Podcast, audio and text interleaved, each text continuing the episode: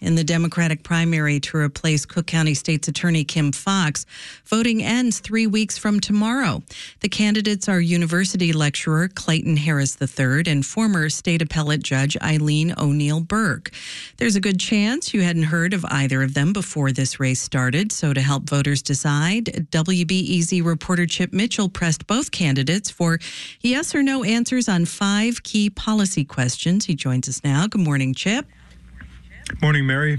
Uh, Harris and O'Neill Burke have been campaigning for months. What did we learn from these questions?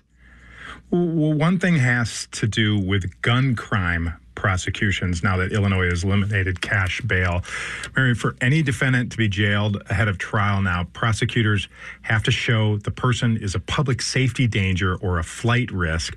So we asked the candidates whether they'd seek pretrial detention when the top charge was simple possession of an illegal gun.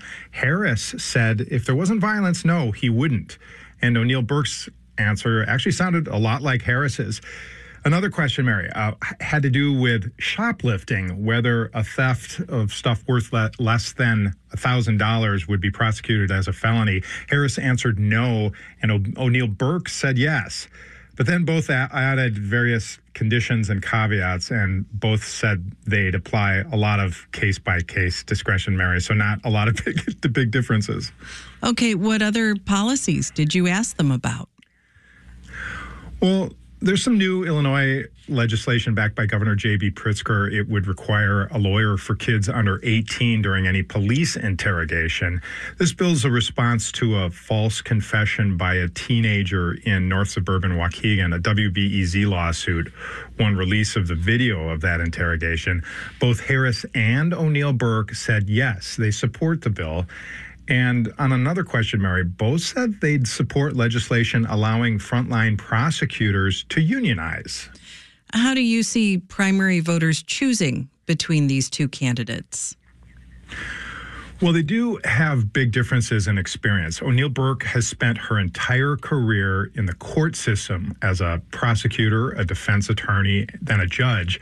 She speaks fondly of the state's attorney's office in the early 90s, not voicing much concern about that era's wrongful convictions. Uh, that includes her prosecution, Mary, of a black kid for a murder when he was 10, a confession that conflicted with a lot of physical evidence and was later found to have been coerced. Now, uh, Harris, he spent just a few years as a prosecutor, but talks up experience in government as a manager. And how do these perspectives shape their views on what the state's attorney should do? Well, uh, Eileen O'Neill Burke, uh, the appellate justice, the former appellate judge, last month she was on WLS, a conservative AM radio station. The host asked whether her priority was social justice reform on one hand or crime and punishment. Those are his words. And here's O'Neill Burke.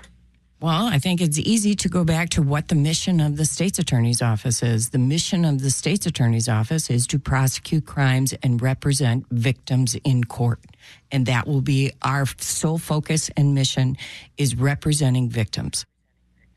But Mary, representing victims is not actually the state's attorney's mission. The clients are literally Cook County's residents, the people.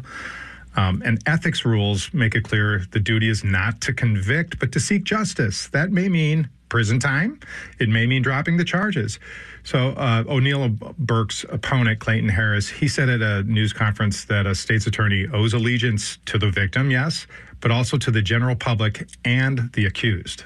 So it ensures that even uh, the defendants that come through are getting proper representation. We need to prosecute people who are doing wrong. We need to get the violent offenders off our streets, but we need to do it correctly and justly. That's how we become a safer society. So, Mary, well, we'll see how much these distinctions matter to voters on March 19th. That's WBEZ's Chip Mitchell. Thanks, Chip. This is WBEZ.